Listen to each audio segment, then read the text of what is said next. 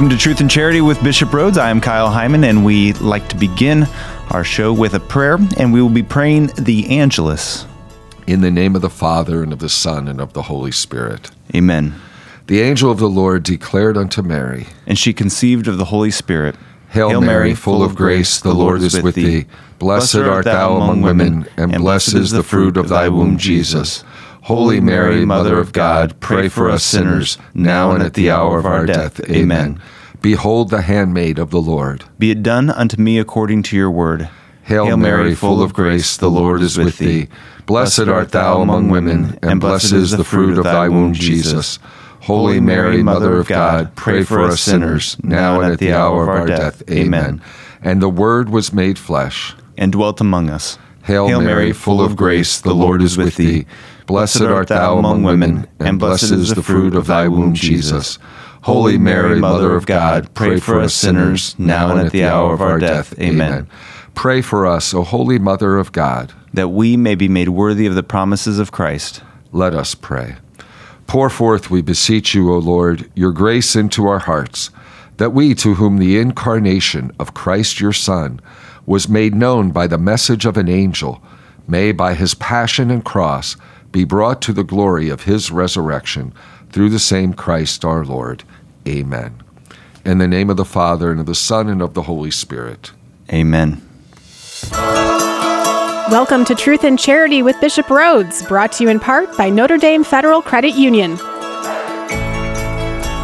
Priesthood Sunday is coming up this weekend, and on this episode of Truth and Charity, Bishop talks about the importance of praying for our priests, as well as ways to offer them our support and encouragement. Then it's on to the parable of the fig tree and the fruits we are all called to bear. The show wraps up with listener-submitted questions about baptisms, praying the rosary too fast, and with Halloween approaching, which saint costume would Bishop choose to wear? If you have a question you would like Bishop to answer on a future episode, just go to redeemerradio.com/askbishop or download the free Redeemer Radio app onto your smartphone or tablet and then select Ask Your Questions. You can also go to Audio Library to check out any of our previous 65 episodes of Truth and Charity anytime and anywhere.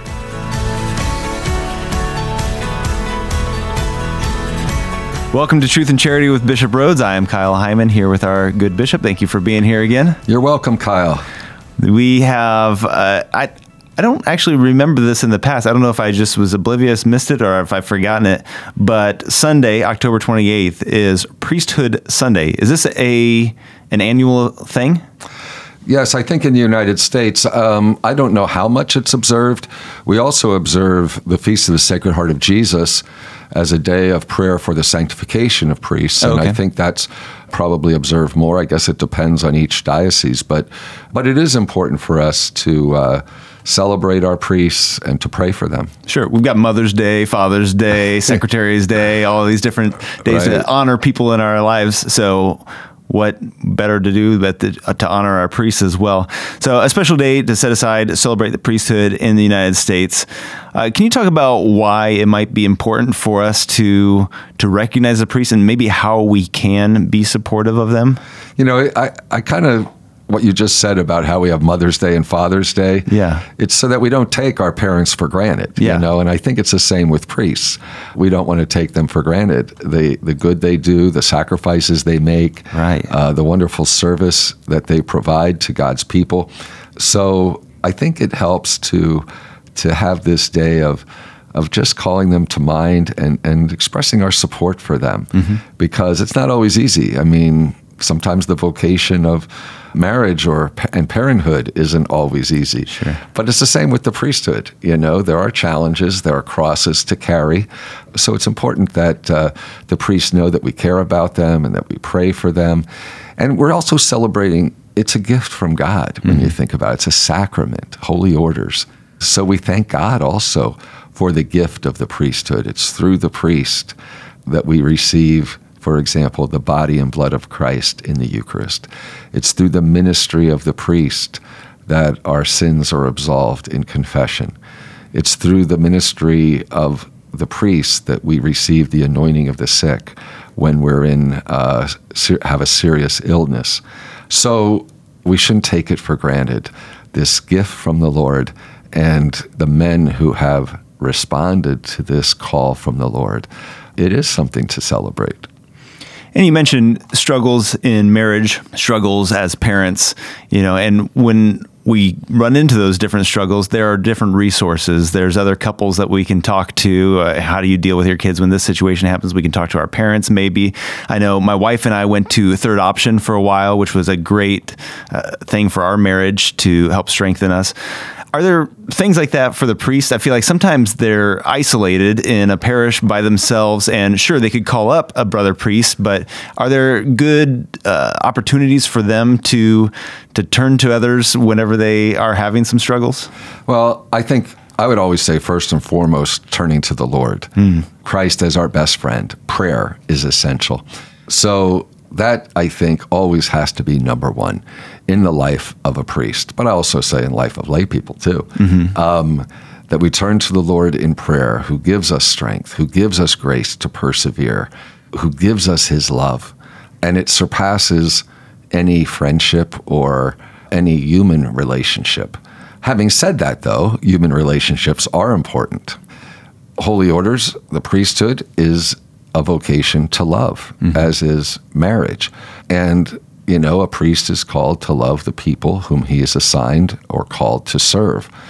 But it's also important as a human person, as a human being, we all have this need for love, to love and to receive love. Now, a priest promises celibacy, so it's not through the exclusive relationship with a woman in marriage. But that doesn't mean that a priest then lives in isolation. We always, even in seminary, we stress the importance of to the seminarians that when they're ordained priests, that they should really have good friends, especially good priest friends, and good lay friends too. Friendship is a great gift. So I know when I have a challenge, I will first go to the Lord in prayer. He's my best friend. But to talk to a close friend and to get together with a close friend can be a great support. So, yeah, we do encourage priestly fraternity. That's really important. And I know I get a little worried if a priest is out there and doesn't get together with other priests or doesn't attend priestly gatherings, because none of us should be a lone ranger in the priesthood. So I really encourage priestly fraternity.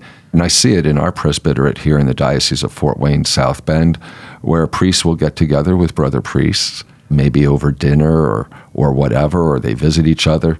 That can be a really good thing to experience the joy of friendship and to kind of be encouraged in one's ministry, especially if one's going through a difficult time. To be able to share that with someone, to share that with a good friend, can be extremely helpful. And then what can we do as laity to help support our priests, to help them make sure that they are taking time for themselves and, getting some rest and relaxation, and just reach out and be supportive as, if we look at it like a children, we call them father, so how can we be good children to our spiritual fathers? I think words of encouragement, of affirmation, there's some people who the only time I ever hear from them is when they're complaining about something, Yeah. And it can be demoralizing for our priests, like it could be demoralizing for me. I mean, all of us, we all make mistakes. We all have our weaknesses. But if all we hear from people is criticism or complaint, it can really lead to a lot of sadness. So, yeah, that's why I think it is good if to express one's support and to give a word of encouragement, like a word of gratitude even, a thank you. That means so much. Now, it doesn't mean that priests should be looking for human praise or adulation. I mean, that's not what we're in this for. I mean, we're here to serve God and to do his will. But as human beings, it always helps when we receive acts of kindness or words of affirmation from others. Well, I think St. Paul says that we're supposed to encourage one another, right? So. Exactly. some of us might not even be aware of all of the things that a priest does. And I one time heard a priest joke the reason he became a priest was because then he would only have to work 1 hour a week on Sundays. But can you talk about some of the things outside of a daily mass and Sunday mass that a priest is doing that we might not even realize is occupying time and putting stress on him? Yeah, I mean, there's a lot of homilies to prepare, for example, or mm-hmm. talks to prepare.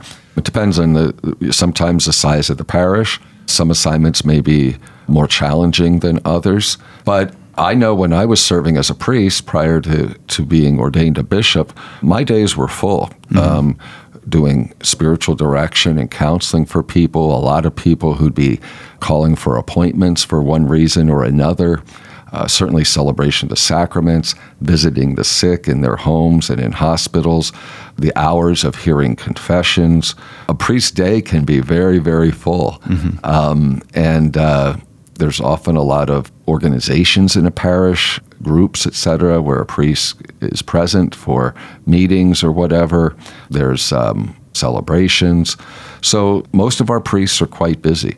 The important thing for the priest, though, is also to keep a balance. There's always that temptation to become workaholics. I have to fight that temptation sometimes, where we then could let things slide that, we can't say yes to everything mm-hmm. or we'll burn out.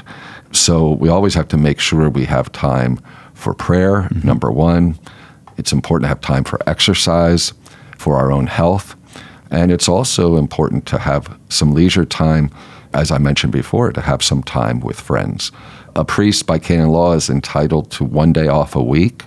So it's important that priests take that day off because we all need our batteries recharged, and whether it's the day off or the vacation time that's allotted to uh-huh. a priest, because, most of our priests that I know are really hard workers. And what are maybe some of the obligations versus recommendations as far as saying daily mass or liturgy of the hours, maybe a holy hour, things like that?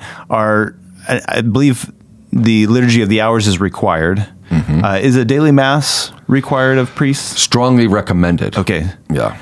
And then what about things like a rosary or a holy hour? Is that also strongly recommended? Okay. The important thing is the balance and time management. I mean, a lot of us struggle with time management, where we have to kind of look at all this and say, well, I can't do everything. So we have to learn sometimes to say no, that we just don't have the time to do certain things.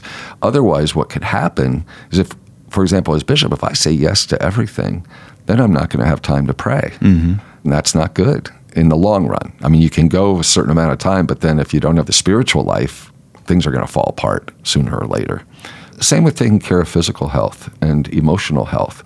I mentioned, exercise and friends. So one has to be able to manage his time and to prioritize.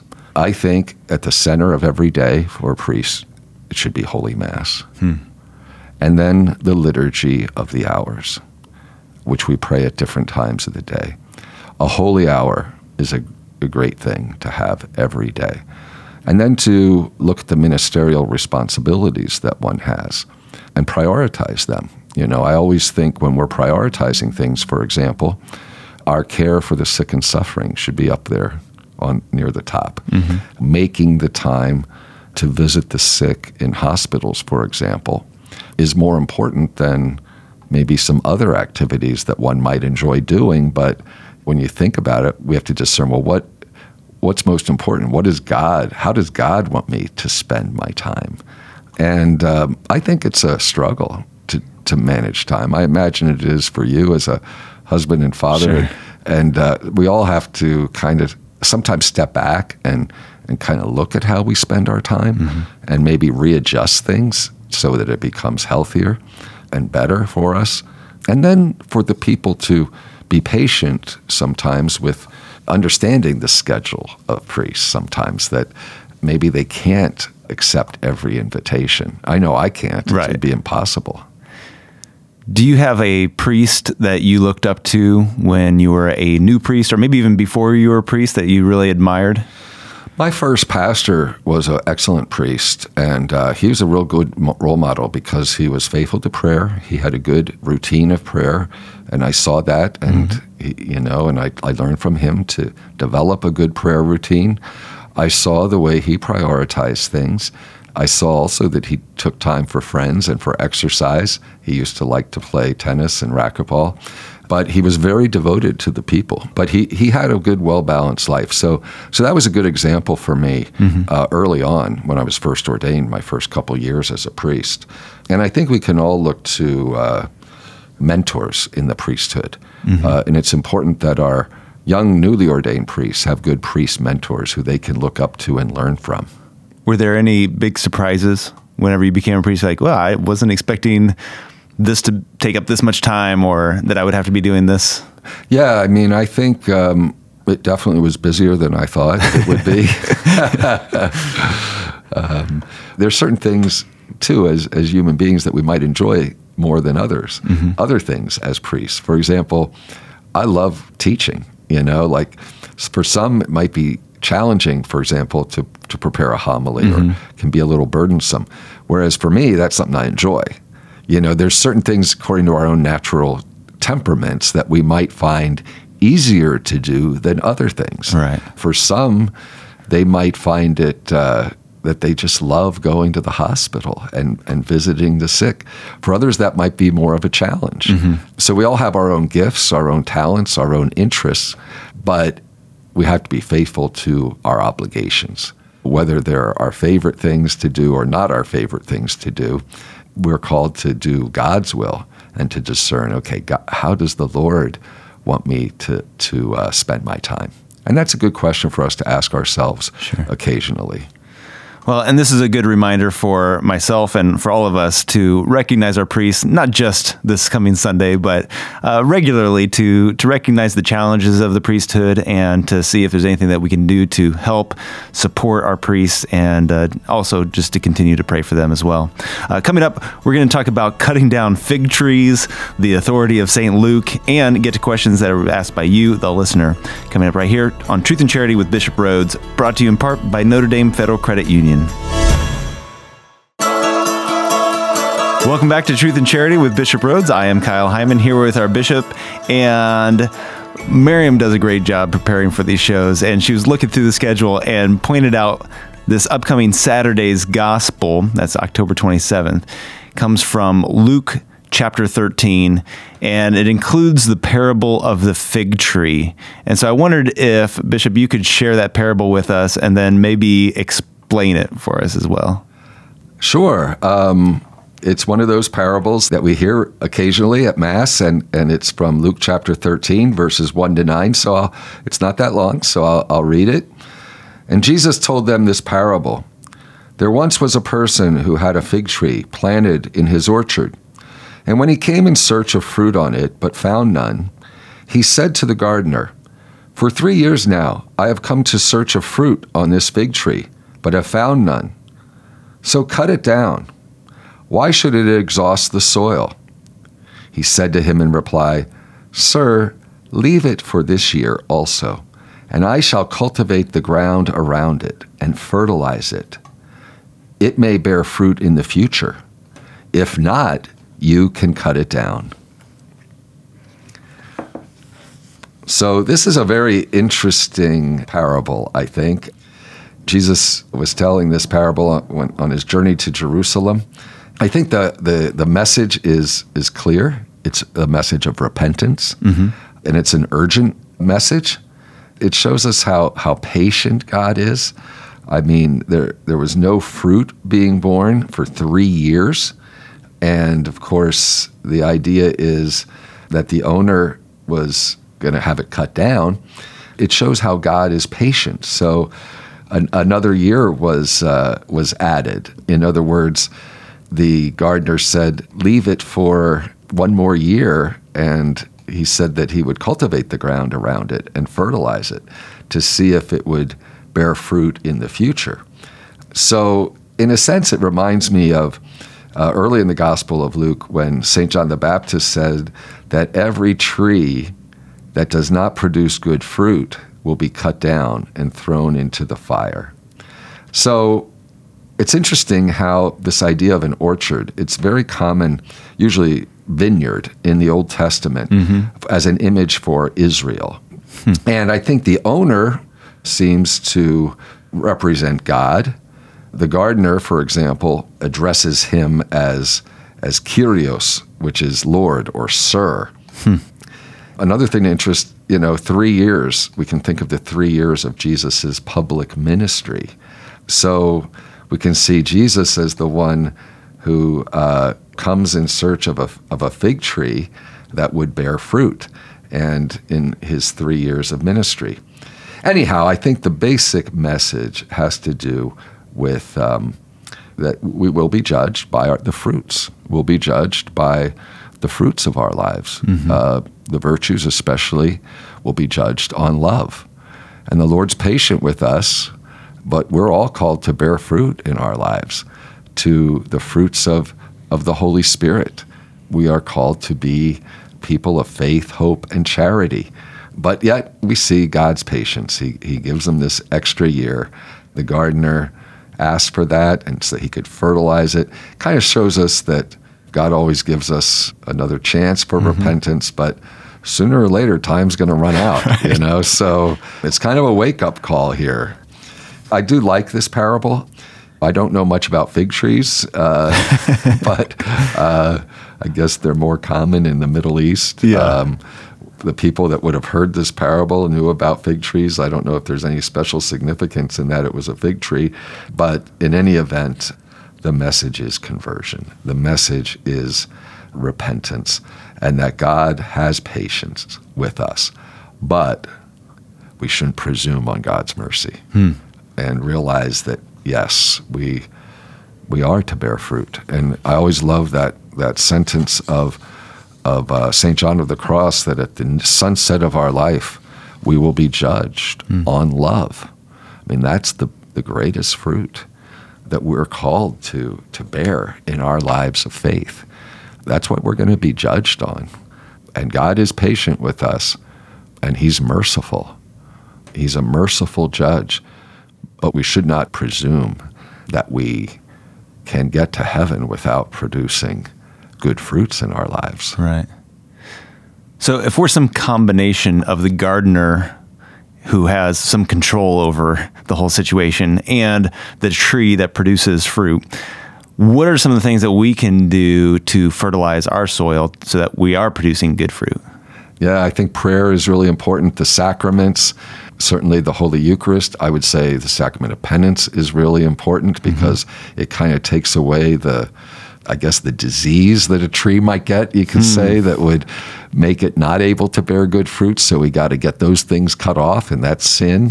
So I think the sacrament of penance is really important for fertilizing, to get rid of those dead branches so that the tree doesn't just wither and die. We need to water it. We water it, and that water is really God's grace that we have to open ourselves to. The graces especially that we receive in the sacraments, and the graces that we receive from prayer. And then also, one of the things that this brought up is the idea, St. Luke wrote this, who wasn't one of the 12 apostles. So how did he get to be one of the people that writes a gospel and also the Acts of Apostles? Yeah, he was a disciple of St. Paul, but there was an oral tradition that was going around. In other words, he would have heard from eyewitnesses of Jesus. For example, you say, well, how did he know about this parable? Because he wasn't there when Jesus gave this parable. Well, he probably heard it from the oral tradition, from one of the other apostles, or something. Some of these parables were written down even before the Gospels. So there might have been something that he read. And I can't remember, Kyle, do you remember, is this parable of the fig tree in the Gospel of Mark or Matthew? I can't remember. Because most believe that Mark's was the first Gospel, and that Luke would have had access to that. I think it is in Mark's Gospel. A quick search looks like it's also in Matthew 24 and Mark 13. Yeah, so it's possible that Luke learned of this parable from Mark mm-hmm. or from Matthew. Most scholars think that Mark's was the first gospel to be written. So I mean, scripture scholars study these things, but even though Luke wasn't an eyewitness, he would have learned from those who were eyewitnesses and from some of these earlier documents, and also from what was being passed along orally. Okay. And also, maybe just as importantly, how do you feel about figs? I like figs. Okay. And I think they're good for you, right? Well, let's go with it. Yeah. I used to love fig Newtons. Uh-huh. Yeah, I haven't had them for a while. All right. Well, maybe a future episode of Truth and Charity we'll have some figs and some fig Newtons. All right. Well, if you have a question for Bishop, you can ask that by going to redeemerradio.com/askbishop. You can, of course, call or text the Holy Cross College text line at 260-436-9598. You can also ask questions by going to the Redeemer Radio app, which is also where we have past episodes of Truth and Charity with Bishop Rhodes. We've got more coming up right here about Eastern Catholic rites, the relationship between bishop and religious orders in the diocese, and more coming up on Truth and Charity with Bishop Rhodes, brought to you in part by Notre Dame Federal Credit Union. Welcome back to Truth and Charity with Bishop Rhodes. I am Kyle Hyman, asking questions that you have submitted for Bishop to answer. Our first question comes from Patrick Wheeler from St. John the Evangelist in Goshen. He asked, how many Eastern Catholic rites exist in the world? Okay, Patrick, thanks for that question. I think we have, if I'm not mistaken, 23 Eastern Catholic churches. I think we've talked about this on the program before. We're Latin Rite Catholics. We belong to the Latin Church. But a lot of times people don't know that there are all of these Eastern Catholic churches, the Byzantine Catholic Church, for example, or the Melkite Catholic Church, the Maronite Catholic Church. And they're all autonomous. They all have their own bishops, but they are in communion with the Pope. Mm-hmm. They are in communion with the Bishop of Rome. So they're fully Catholic. They have all the seven sacraments. Now, the way they celebrate the liturgy and some of their spirituality may be different, or is different. Each one has really a rich tradition in how they pray. So obviously, there would be common features because the Eucharist is the Eucharist. But, for example, many of these Eastern Catholic churches, they will have icons rather than statues in their churches. They will use a lot more incense than we would use. I mean, those are some of the external things. But we're really, the whole Catholic Church is enriched by the diversity of the rites, of the traditions within the one Holy Catholic Apostolic Church. And I love when I have an opportunity to participate at an Eastern Catholic liturgy. One of the Eastern Catholic churches is the Ukrainian Catholic Church, and we have a Ukrainian Catholic parish in Mishawaka. They're in communion with Rome, and their bishop is in Chicago. Mm-hmm. So I'm not their bishop. They have their own bishop, but they're totally Catholic. Okay. We also have Eastern Catholic liturgies in Fort Wayne, and that's also, I believe, Ukrainian Catholic, and it's celebrated in the chapel of Mother Théodore Guérin, Saint Mother Guerin, which is next to the Cathedral of the Immaculate Conception. Mm-hmm. When I lived in Pennsylvania, we had a lot more, especially Byzantine Ruthenian Catholics. They were a pretty large number. So we don't have as many in our diocese here.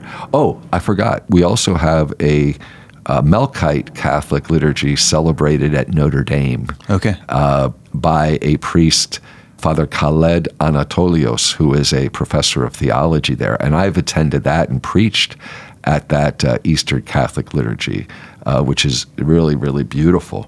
So I would say to listeners, if you've never been to an Eastern Catholic liturgy, I recommend it. And of course, you could receive communion because it is a Catholic church. But they chant a lot during the liturgies. Most of them have beautiful chants. And as I said, I believe the diversity of the rites within the church is really a gift. And so under the Latin rite, there would only be one rite.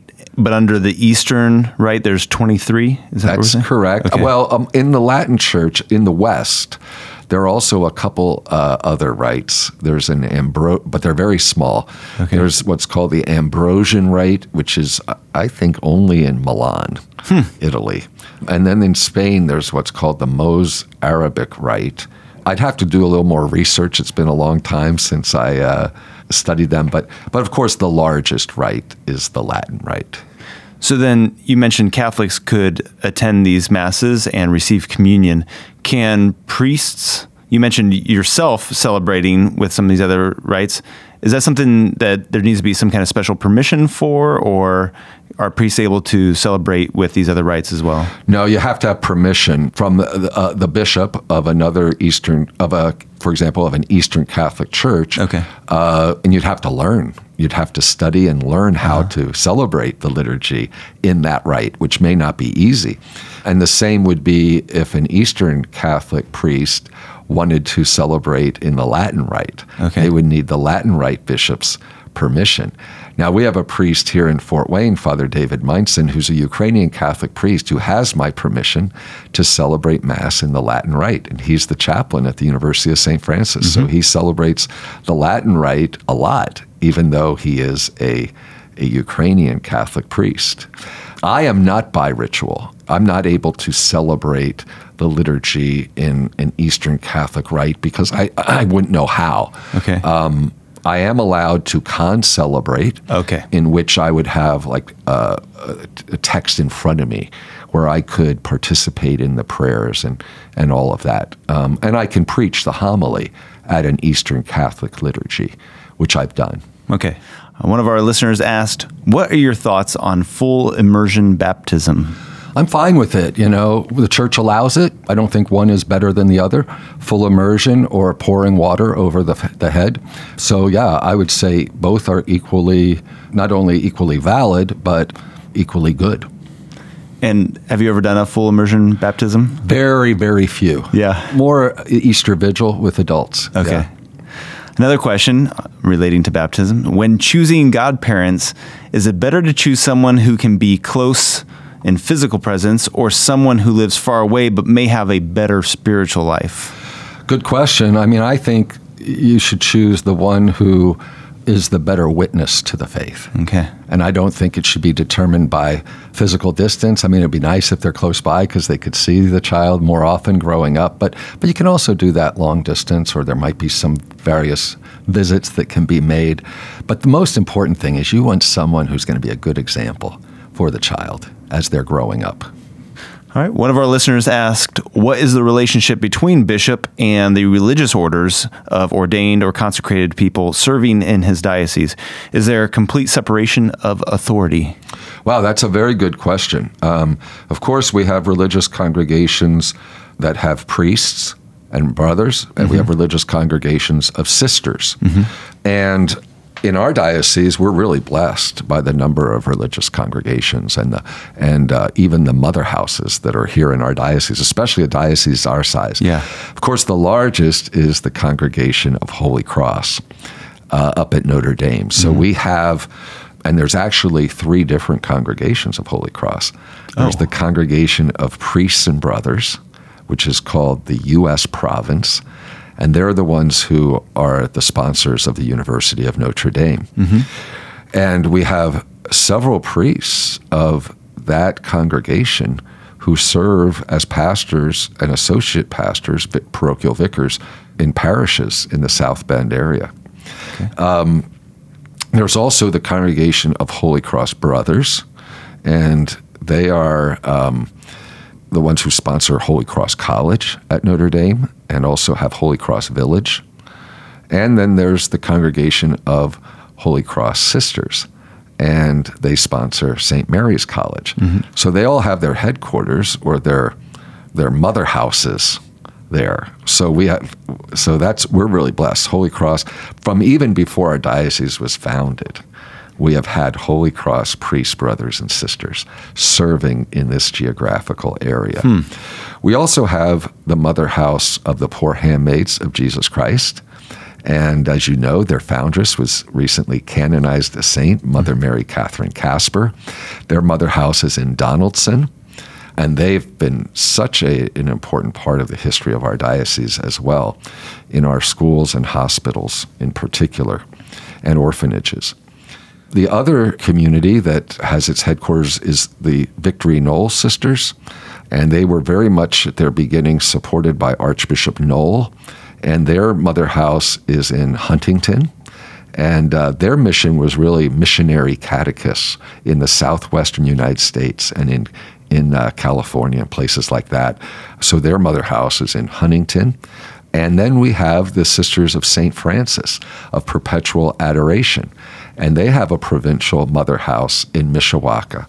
As a matter of fact, that's where I live, that's where I reside when I'm on the South Bend side of the diocese. Okay. And the Sisters of St. Francis of Perpetual Adoration are the sponsors of the University of Saint Francis in Fort Wayne. Mm-hmm. They also have sisters in our teaching in some of our schools, and they operate a healthcare system called Franciscan Alliance, mm-hmm. though we don't have any of their hospitals here in our diocese. But so we are really blessed. Plus, we have sisters and priests from other religious communities that don't have their headquarters here, sure. but that they serve in our parishes, our schools, hospitals, etc. So what's my relationship yeah. with them? That's your question. I'm sorry I'm getting going. No, I'm so long-winded here, Kyle. But I have a great relationship with them. I love consecrated life. Uh-huh. They are such a great witness of the gospel, their lives of poverty, chastity, and obedience.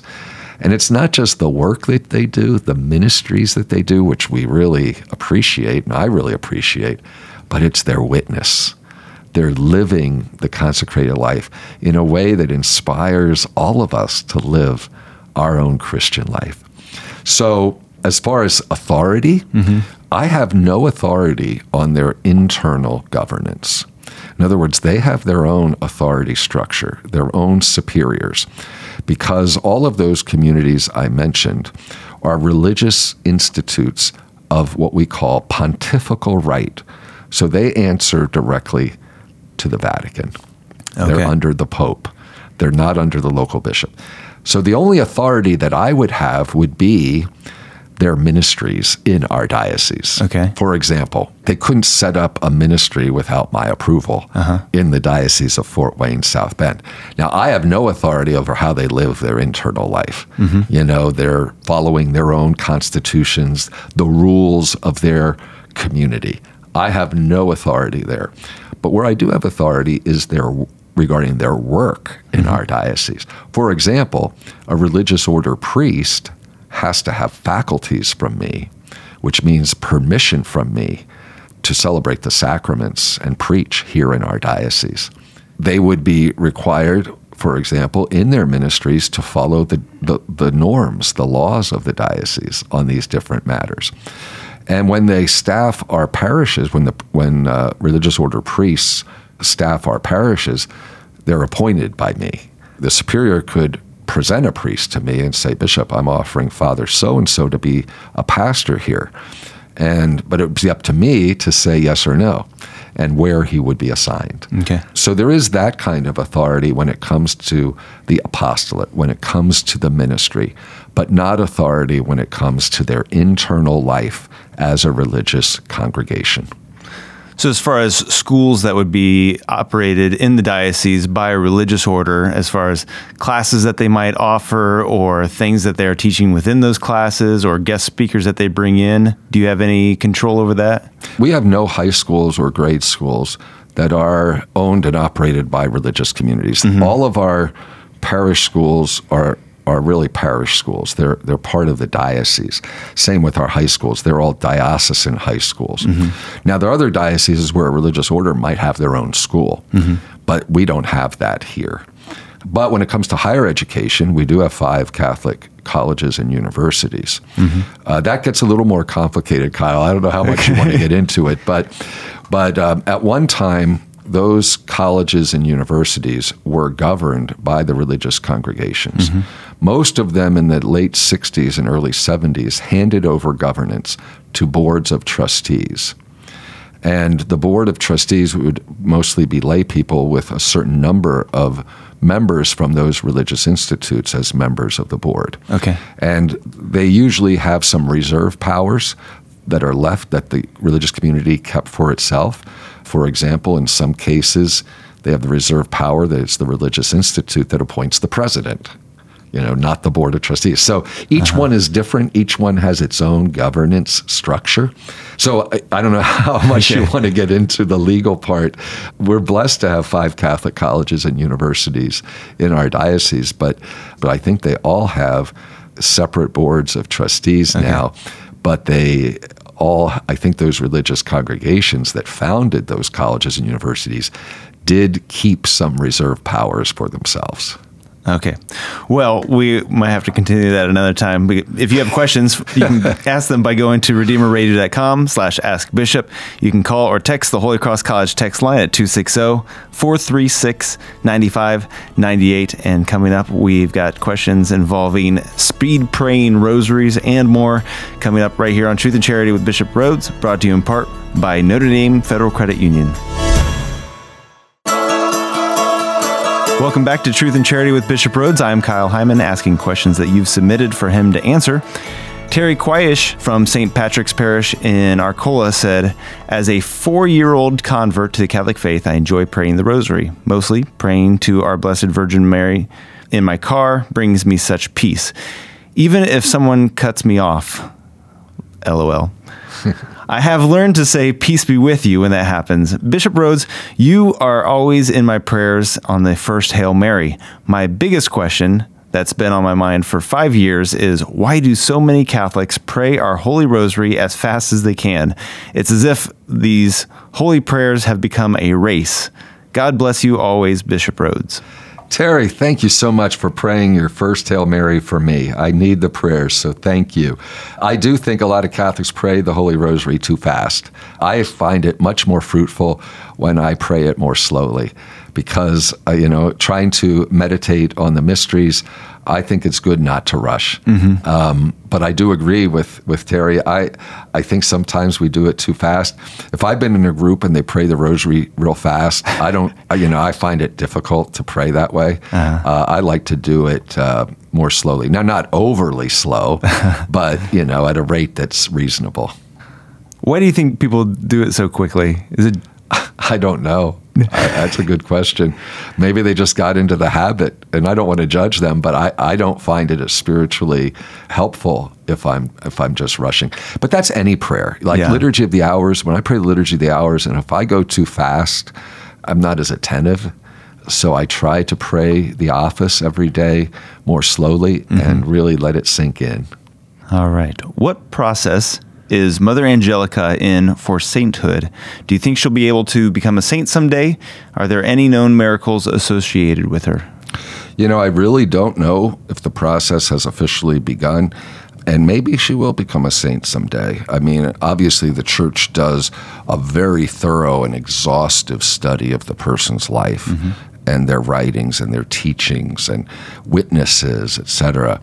I think there are a lot of people who have devotion to Mother Angelica, and I don't know of any miracles associated with her at this point. There might be, but it would follow the process of anyone who's being proposed for canonization. And for those that don't know about Mother Angelica, she's the one that founded the EWTN TV and radio networks, and that's kind of branched into all kinds of other things too, print and things like that. One of our listeners said, with Halloween 1 week from today, if you were going to dress up as a saint for Halloween this year, who would it be? No question. I'd be St. Francis of Assisi because, first of all, I already have the hair for it. But I also, our Franciscan Friars Minor gave me a habit. Oh, really? So I wouldn't have to go out and find a costume. I already have the habit, a Franciscan habit. Would you do a beard? Yes, and you know, that would only take me like a week. Okay. Yeah, because I grow facial hair really fast. Okay. All right. Well, thank you again, Bishop, for another great episode of Truth and Charity. Could we get your Episcopal blessing before we go? Sure, Kyle. The Lord be with you. And with your spirit. Blessed be the name of the Lord. Now and forever. Our help is in the name of the Lord. Who made heaven and earth. May Almighty God bless you, the Father and the Son and the Holy Spirit. Amen. Thank you, Bishop. You're welcome, Kyle.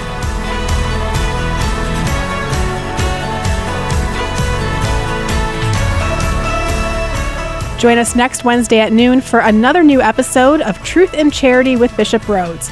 To listen, no matter where you are or what time of day it is, search for Truth and Charity anywhere you get podcasts.